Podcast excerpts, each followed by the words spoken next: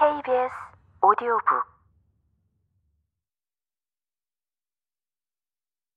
내가 아는 한 선생님과 사모님은 아주 금실 좋은 한 쌍의 부부였다.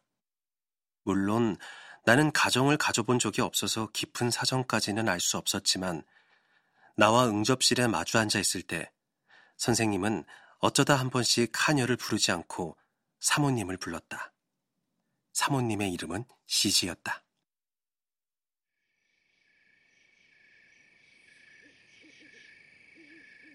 선생님은 어이, 시즈 하고 부르면서 항상 맹장 지문 쪽을 돌아보았다. 그 억양이나 어조가 내게는 다정하게 들렸다.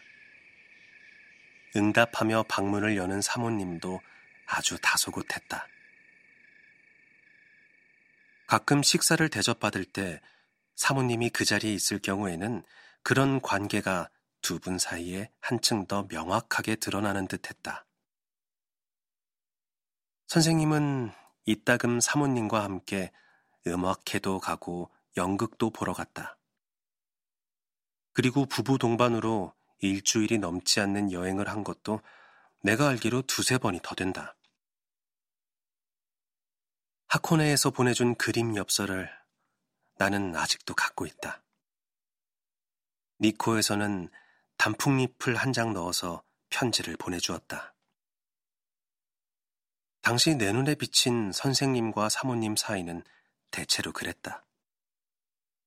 언젠가 단 한 번 예외가 있었다. 어느 날 내가 여느 때처럼 선생님 집 현관에서 왔다는 기척을 내려는데 응접실 쪽에서 말소리가 들려왔다. 귀를 기울여 보니 일상적으로 대화를 나누는 게 아니라 아무래도 말다툼을 벌이고 있는 것 같았다. 선생님 집은 현관 바로 옆이 응접실이어서 현관문 앞에 서 있던 내 귀에 싸우는 분위기가 거의 전해졌다. 그리고 그 중 한 사람이 선생님이라는 것도. 가끔 높아지는 남자의 목소리로 알 수 있었다. 상대방은 선생님보다 목소리가 낮아서 누군지 확실하지는 않았으나 아무래도 사모님인 듯 했다. 울고 있는 것 같기도 했다. 나는 무슨 일일까 하고 현관 앞에서 망설이다가 곧 마음을 정하고는 그냥 하숙으로 돌아와 버렸다. 어쩐지 불안감이 몰려왔다.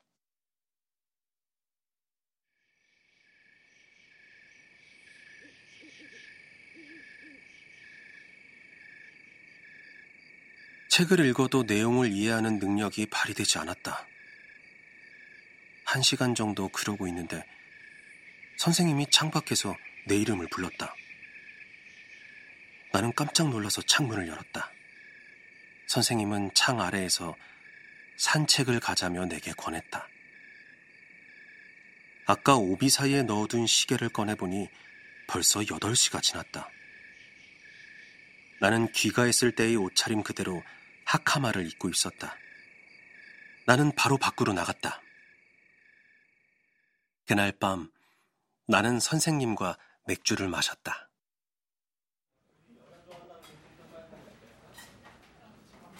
선생님은 원래 술을 많이 못 마시는 편이었다. 어느 정도까지 마시고서 취하지 않는다고 취할 때까지 마셔보자는 식의 모험은 안 하는 사람이었다. 오늘은 술이 안 받는군요. 하며 선생님은 쓴웃음을 지었다. 오늘은 기분이 좋아지지 않으세요? 하고 나는 안타까워 물었다. 아까 현관에서 들은 언쟁이 계속 내 마음에 걸렸다. 목구멍에 생선 가시가 걸렸을 때처럼 괴로웠다. 탁 털어놓고 물어보려다가도 그러지 않는 편이 낫겠다고 생각을 바꾸곤 하는 마음의 동요가 나를 안절부절 못하게 만들었다. 오늘 무슨 일이 있었습니까? 하고 선생님이 먼저 물었다. 실은 나도 오늘 좀 정상이 아니죠. 그렇게 보이지 않나요? 나는 아무 대답도 하지 못했다. 실은 아까 아내와 좀 다투었거든요. 그래서 한심하게도 좀 흥분해버렸죠. 하고 선생님이 다시 말했다. 무슨 일로... 나는 말다툼이란 말을 입 밖에 낼 수가 없었다. 아내가 날 오해하고 있어요. 오해라고 해도 믿질 않는 겁니다. 그래서 그만 화를 내고 말았죠. 어떤 오해를 하셨는데요? 나의 이 물음에 선생님은 대답하고 싶어 하지 않았다. 내가 아내가 생각하는 그런 사람이라면 나도 이렇게 고통스럽지는 않을 겁니다. 선생님이 어떤 고통 속에 있는지 이는 내게 상상도 가지 않는 문제였다.